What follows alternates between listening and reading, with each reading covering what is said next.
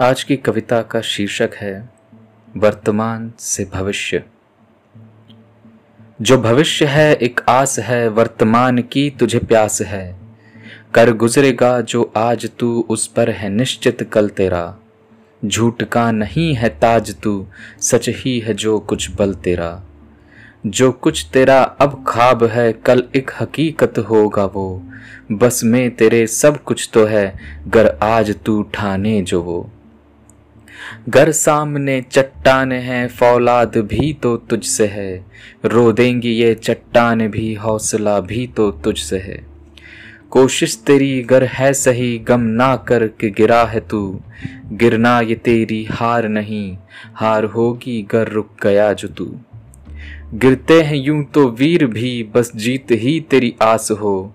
घटाकारी घिरी तो है, पर सच की ही तुझे प्यास हो। काले ये बादल छट जाएँगे, मंजिल पे होगी अब किरण। भूमि याद रखेगी तुझे, ऐसा होगा तेरा मरण।